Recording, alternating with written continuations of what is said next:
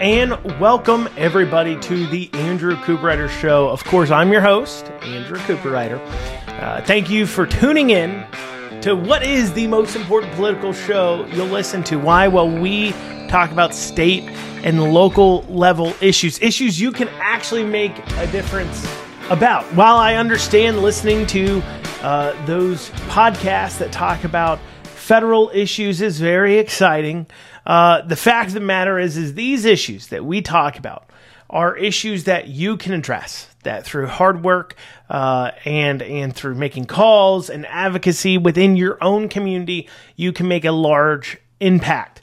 Um, and so every day we roll out top political stories and headlines, most of which you're probably unaware of.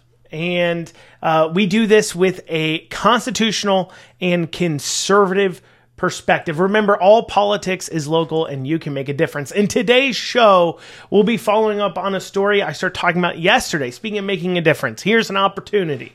The appointment of supposed Republican Julie Pyle to the State Board of Education. I started talking about that yesterday. We're going to talk a little bit more about that today. And the reason why I just said supposed Republican. Then we'll discuss the involvement of longtime McConnell ally Terry Carmack in the Cameron campaign and ask the question of that is his involvement in the campaign being made to look like more than it is? Uh, does it mean Cameron's involved with McConnell uh, a whole lot more than what Cameron said while he was running in the primary, or is it simply uh, something else that we will talk about? It was Breonna Taylor's uh, uh, what would have been, I guess, Breonna Taylor's 30th birthday yesterday, which caused racial activists, both local and national, to decide to launch their campaign against Daniel Cameron seeking the governorship.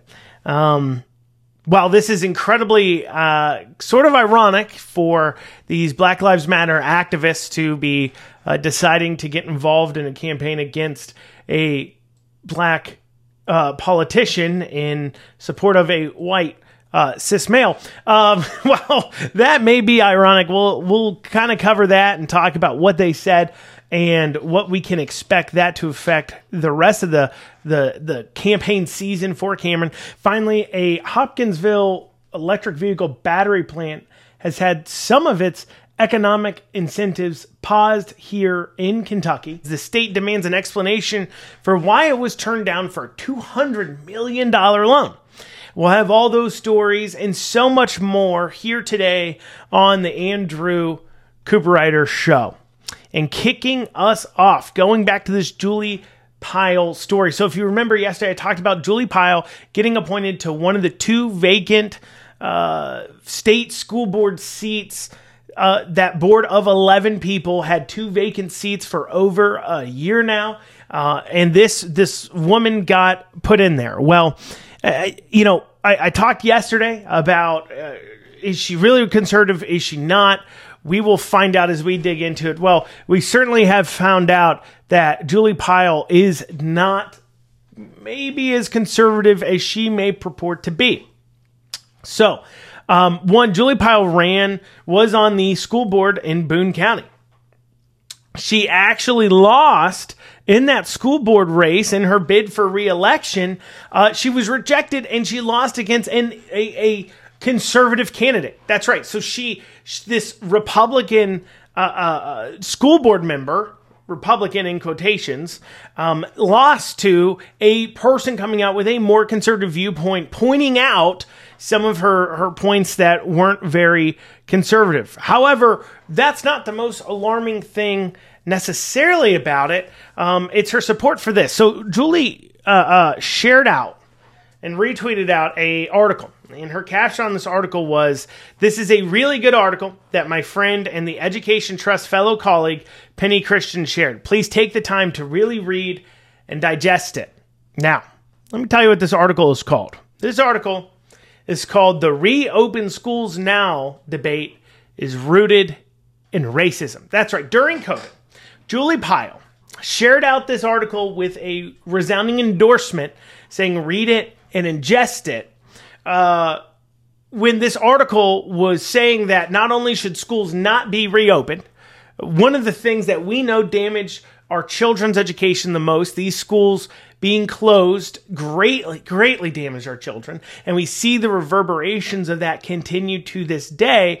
But on top of that as well, she pushed out this idea that us even talking about it was somehow rooted in racism. And of course, I'm not going to go into a, a giant and, and large uh, uh, tirade on how crazy this is on how crazy uh, the idea was that me or you wanting your children to go back to school was somehow rooted in, in racism, absolutely out of control, especially considering the fact that, that the kids who suffered the most were children in the lower income or in the in in the inner cities there. They were shown to have suffered the most. They're shown to have fallen the most due to school closures but yet somehow reopening is is somehow rooted in racism. Or to say it another way, uh, and there's people too that argued that wanting to reopen means you're trying to go at the lower socioeconomical class. They somehow contorted it, despite the fact that uh, individuals who um, are in two parent households that uh, have incomes tend to be in a better off situation, probably has more involved parents in single parent households where the parents working, and most certainly the children in a single parent household where the parents working while the child is having to log into a computer and somehow learn on their own was certainly being damaged the most. But this Julie Pyle, she pushed out this incredible lie saying that this was, well, this was rooted in racism. Well, not to not to just let her languish. What can you do about this? Because clearly, this is not a good representative of a conservative viewpoint. Um, this is not somebody who's going to push out the idea that schools should have been closed during lockdowns. Somebody who can even begin to entertain this idea that wanting to, the schools open during lockdowns meant you were racist. This kind of craziness, this doesn't need to be representing the Republican viewpoint. Remember, this person's supposed to be a conservative on our school board. And so what can you do? Well, you can sign this petition being put out by Commonwealth Educational Opportunities. Uh, this is a, a advocacy group that advocates for um, educational change to a, a conservative side of things uh, wanting educational choice and and the chance for everybody to have a fantastic education while at the same time making sure that that schools are are actually teaching kids. Um, and Commonwealth Educational Opportunities has put out a petition to tell the state senate um, who has to confirm this appointment, tell uh, Stivers and and the rest of the state senators to not approve this person's appointment. So one, call up your local state senator, whoever that may be, and tell them do not approve Julie Pyle. Do not approve Miss Pyle to the State Board of Education. This is an appointment that has to be approved by the legislature. Pointing out that Beshear is turning this into a political situation. And then also, as well, you can sign the petition at ceoky.org. That's CEO ky.org. You can go there. Um, you'll go to their petition drop down menu. You'll see petitions and you'll see one called Deny Beshear's uh, uh, pick there. And you will go ahead, click that. It'll take you to the petition. And, and that clearly uh, um, articulates that Kentucky deserves, that conservatives deserve somebody who represents them on this board somebody who represents our values. And one of those values that conservatives had, certainly during COVID, was that uh, we needed to reopen our schools. And certainly asking for schools to be reopened wasn't racist.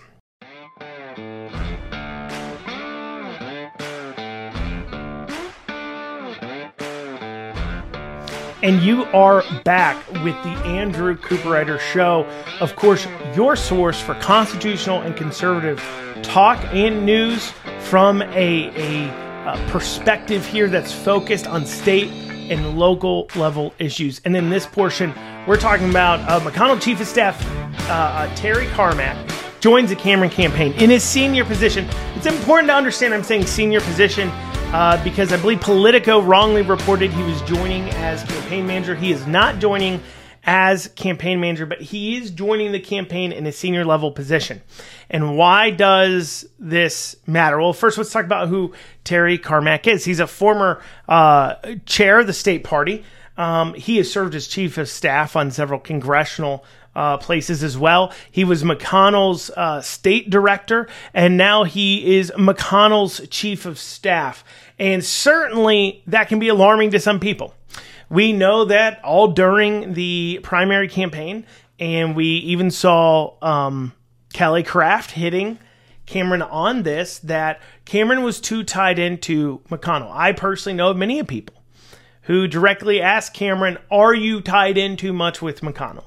And because it, it does put out a question, because if Beshear w- loses and Cameron takes over, it is likely that the governor there will end up replacing McConnell's uh, replacement. And, and the reason why I say that is because Beshear, um, if Beshear wins, McConnell's not going to step down. It'll go to an open seat election, most likely.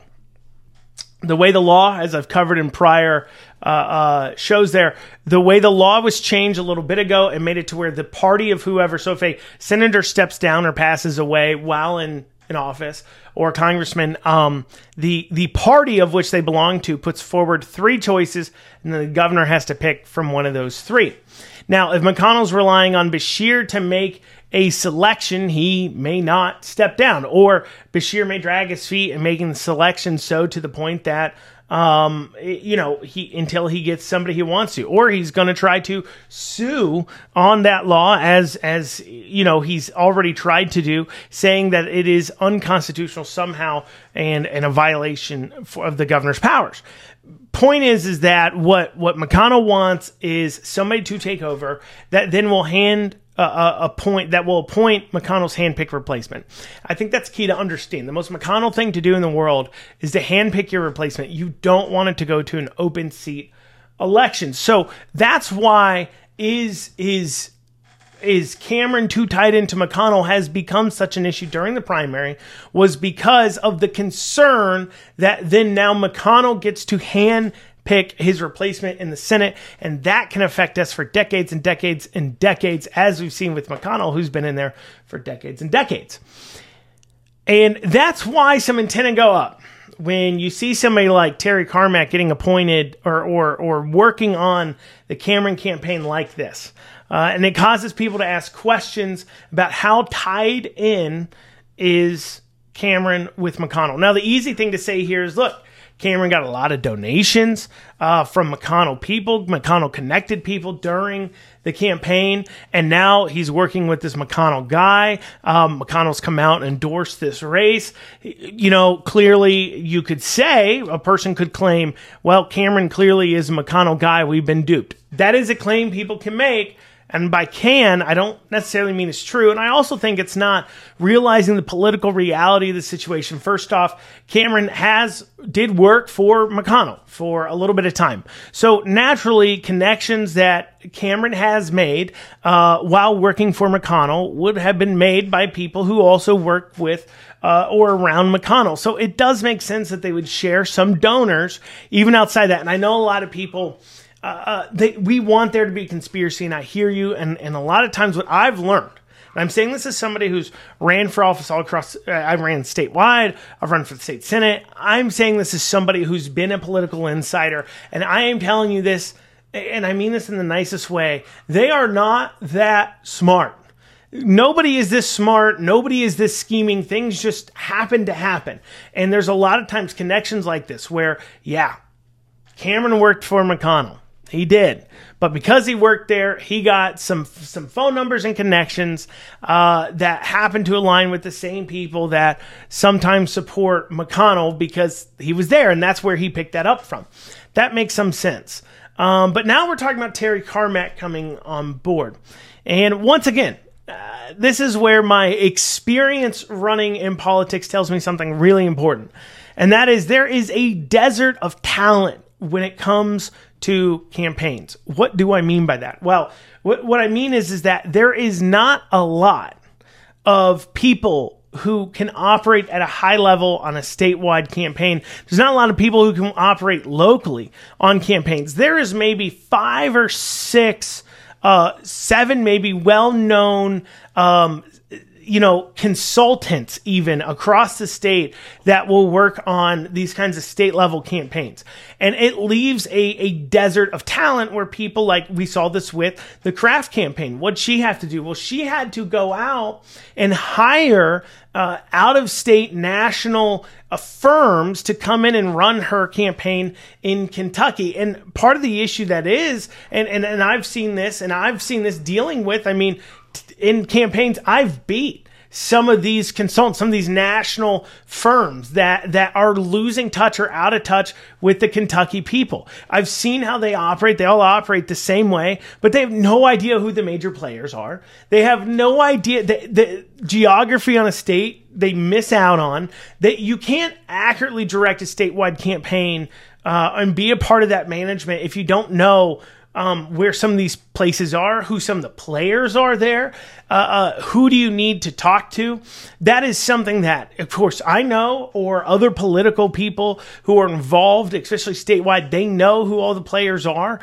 Um, but that is not something these out of state national firms have. There is a very, very short list of people with those expertise. And Terry Carmack is somebody who has those expertise.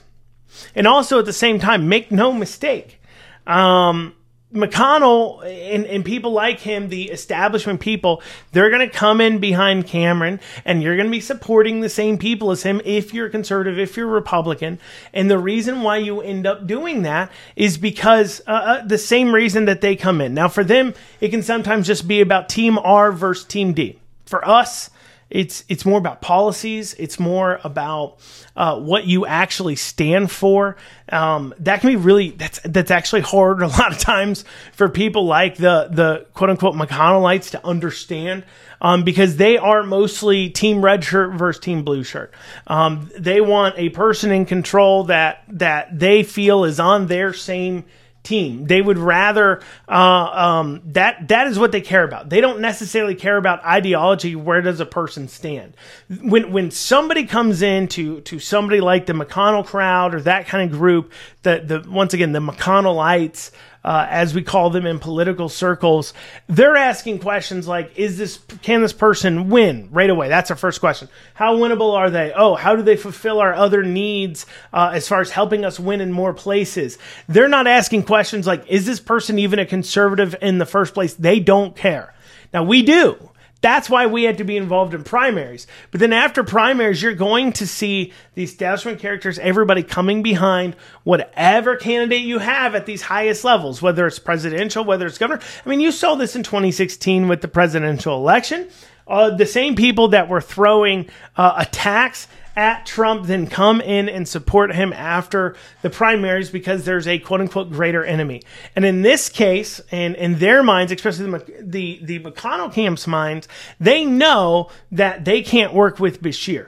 They know that McConnell uh, um, won't be able to have a hope of stepping down at all because they have a Democrat governor and that's going to fight them in court and nothing is for sure.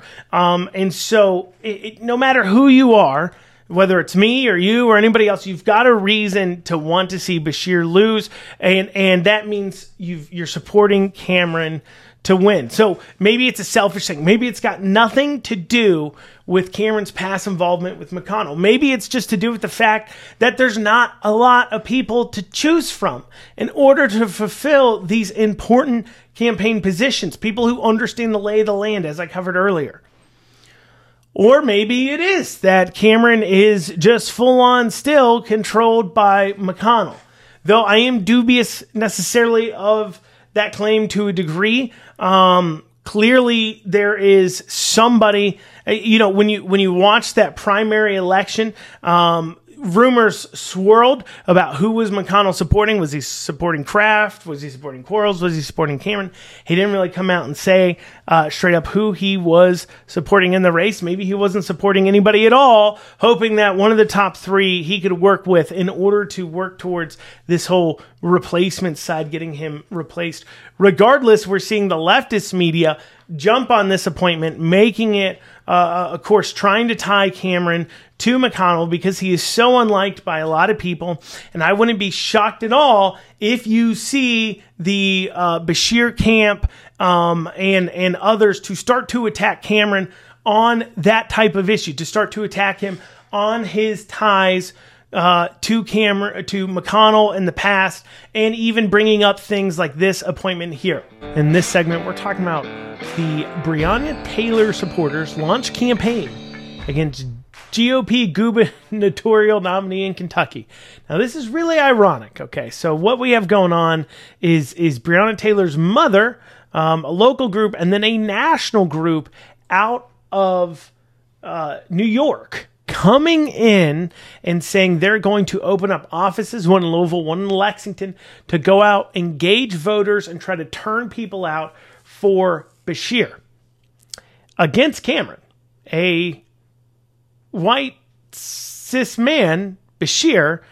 Uh, these people are supporting against Cameron, a black man, the social justice movement, because nothing screams social justice like uh, working against a minority running for office.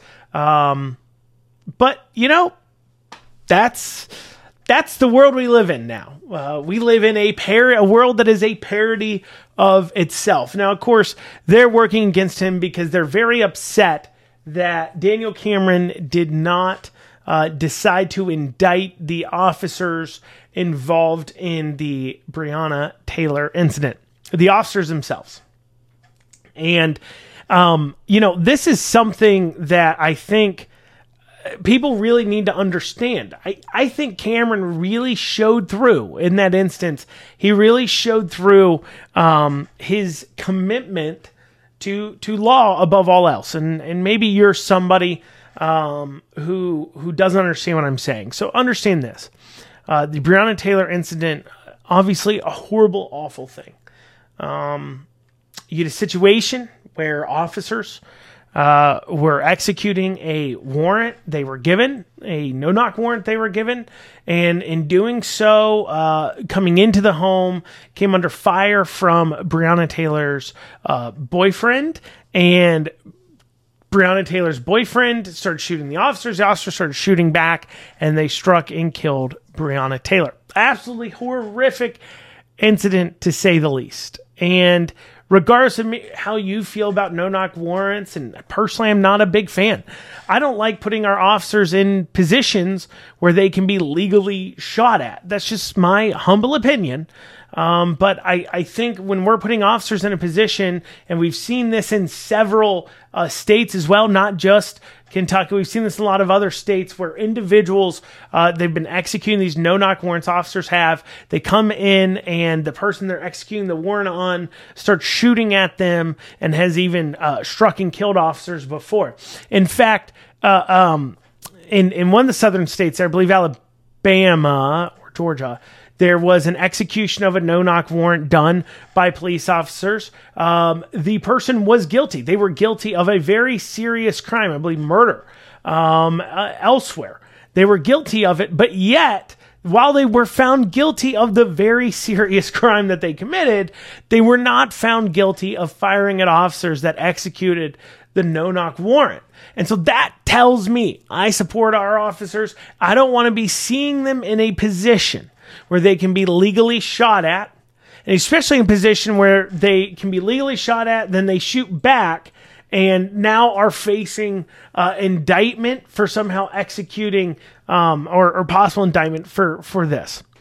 And and so they're really upset that Daniel Cameron didn't come out and prosecute uh, those officers involved. In fact, the only thing that came about was a uh, I believe, a one endangerment charge um, for one officer who blindly fired into an apartment, uh, the apartment next door. He was acquitted of that too later on.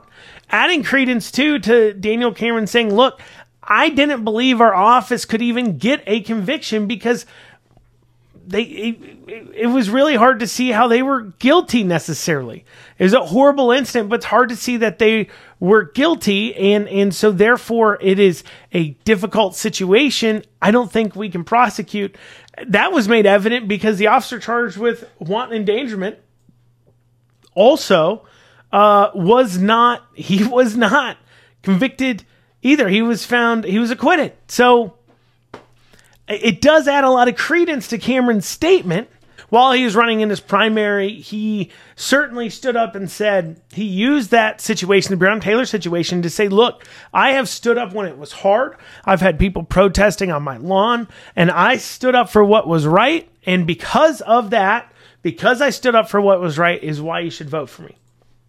But of course, this group here is very, very upset about it. Um, in fact, they are are this this social justice group is is full on going almost almost doing something that you would never expect uh, any of these people to do. Supporting a white cis man once again against a black man. Um, but a lot of that is because it's not actually um, about it, it's not actually about racial issues per se it's about a greater cause for most of these groups and they know what that greater cause is because what they actually stand for, while they may claim to be standing for racial justice, what they actually are standing for is far left liberal ideas and forwarding that agenda. You see, everybody's a victim based upon their skin color until somebody with a skin color that's supposed to be a victim says uh, something they don't agree with or holds a viewpoint that they don't agree with. Now, this person is no longer a victim. In fact, this is somebody who has to be stopped. Earlier uh, this week, we talked about the awful, horrible Joe Gerth article uh, where he espouses the same kind of garbage that we hear um, from these people. That Cameron somehow, because he's a conservative, is not really a black man. That is what they espouse.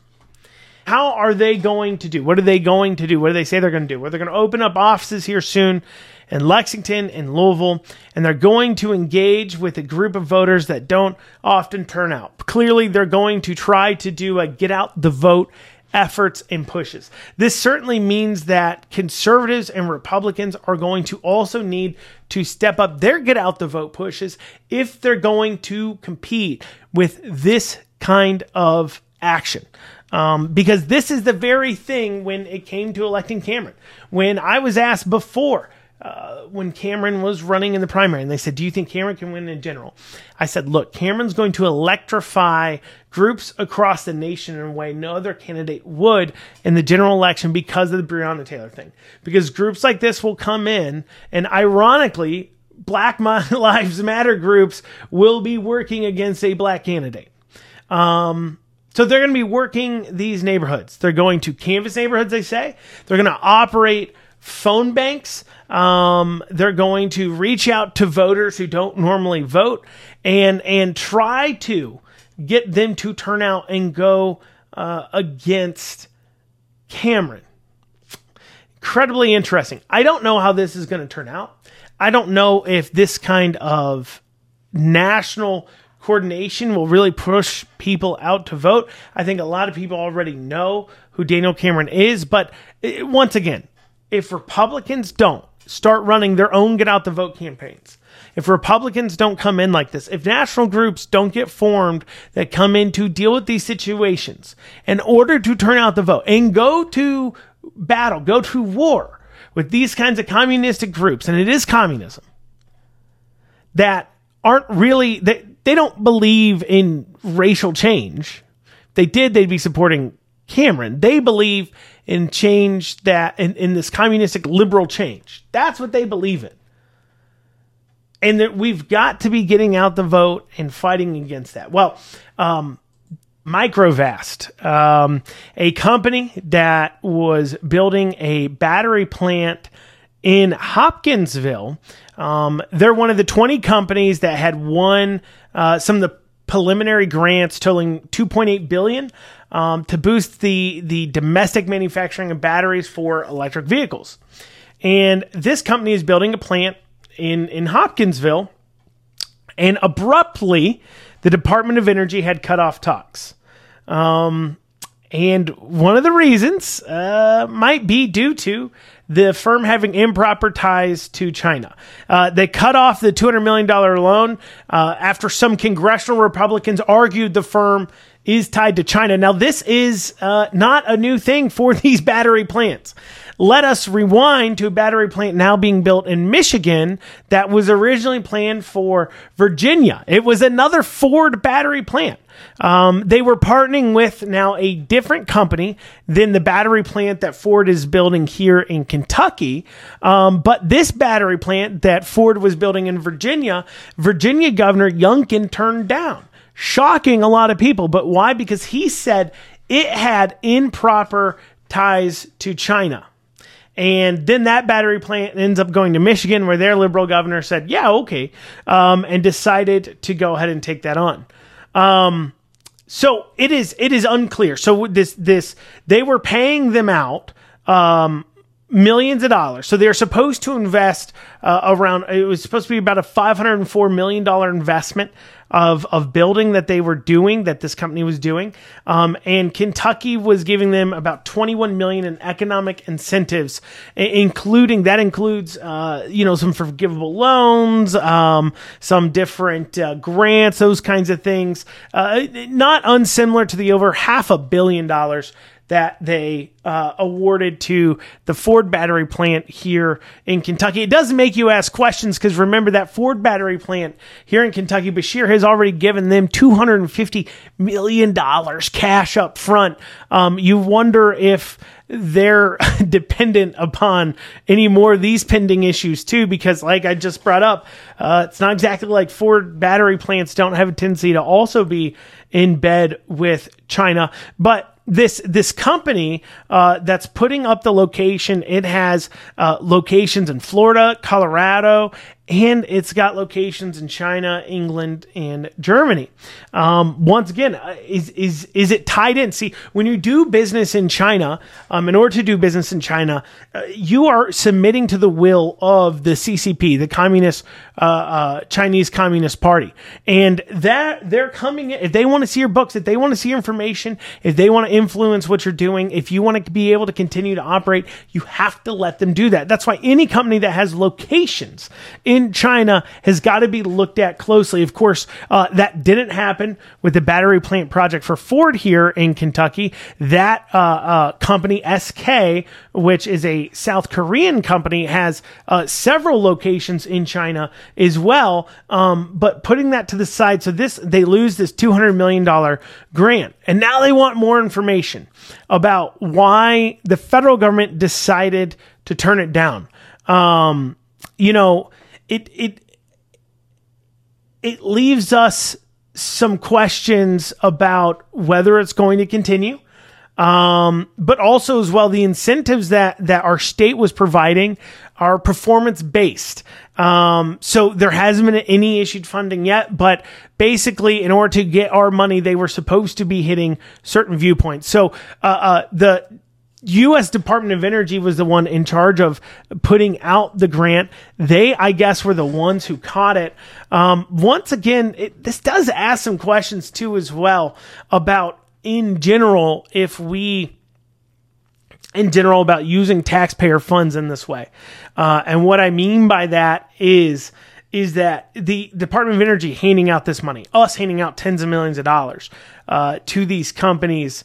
And meanwhile, we're even having to ask the question are they tied to China? This just continues to leave people questioning about China's ties. How much how much does China uh, uh, have controls over? It's something to be aware of. Um, a lot of people have been concerned. Um, concerned that the the Chinese uh, government and Chinese companies like uh, uh, some of the ones we've talked about here uh, buying up land in America. In fact, Richard Heath, who ran for agriculture commissioner, had a bill. Um, it moved a little bit in committee. We'll see if it ends up getting passed uh, this next session. But it was a bill to ban China from being able to own land in Kentucky. Uh, those types of bills we're seeing move forward, but we're also seeing uh, issues um, regarding other companies pulling in some money, dealing with uh, um, dealing with their ties to Chinese companies. And it, it's where this comes from. Some of this comes from. So the U.S. Energy Secretary, um, why they abruptly denied it in a May 1st letter, she said it was because uh, they bragged to Chinese media about Microvast's strong ties to the People's Republic of China.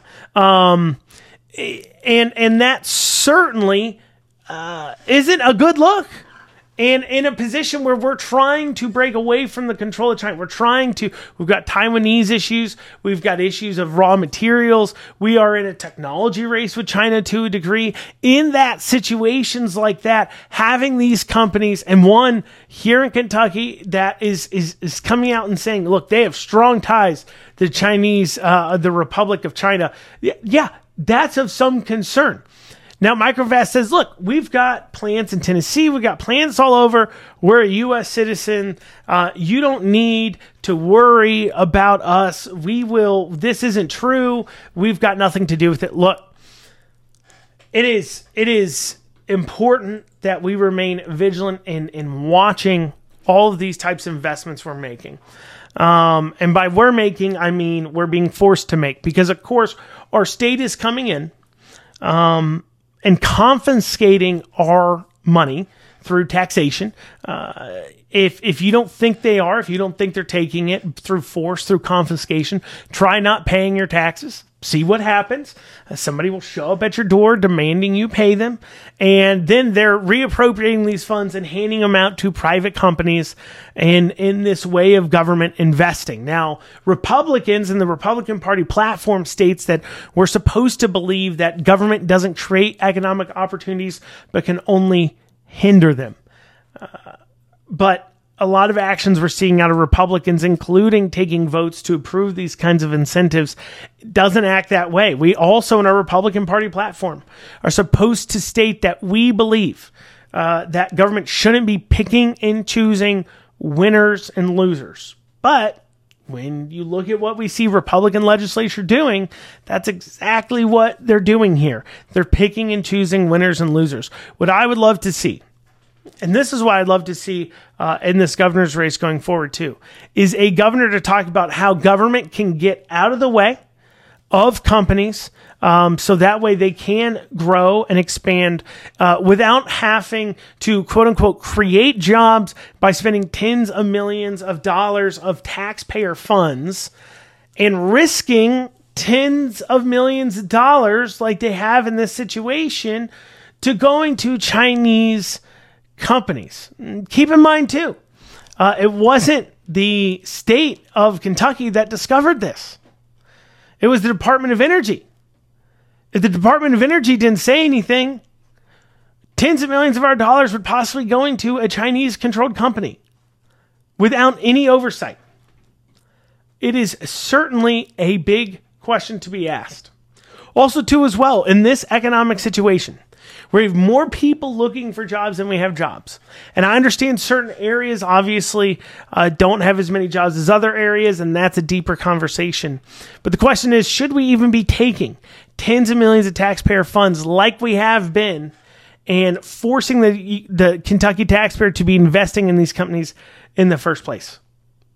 I certainly am, am very personally uh, alarmed by some of these things that we've been seeing. Now, then again, I'm uh, a small business owner myself, and I just want to see a government that uh, promulgates regulations that helps small business owners thrive uh, without having to confiscate all of our uh, funds and then giving them to the Fortune 100 and 500 companies um, that waggle a little carrot of several hundred jobs and causes our governments to jump through hoops, including possibly giving tens of millions of dollars to once again a possible uh, China a company with deep ties to China. Well, that's what we have time for today on the Andrew Cooperrider Show. Thank you so much, y'all, for joining us. Um, we are your source for Kentucky and local level political news and talk with a constitutional and conservative uh, focus. Thank you all so much and have a great rest of your day.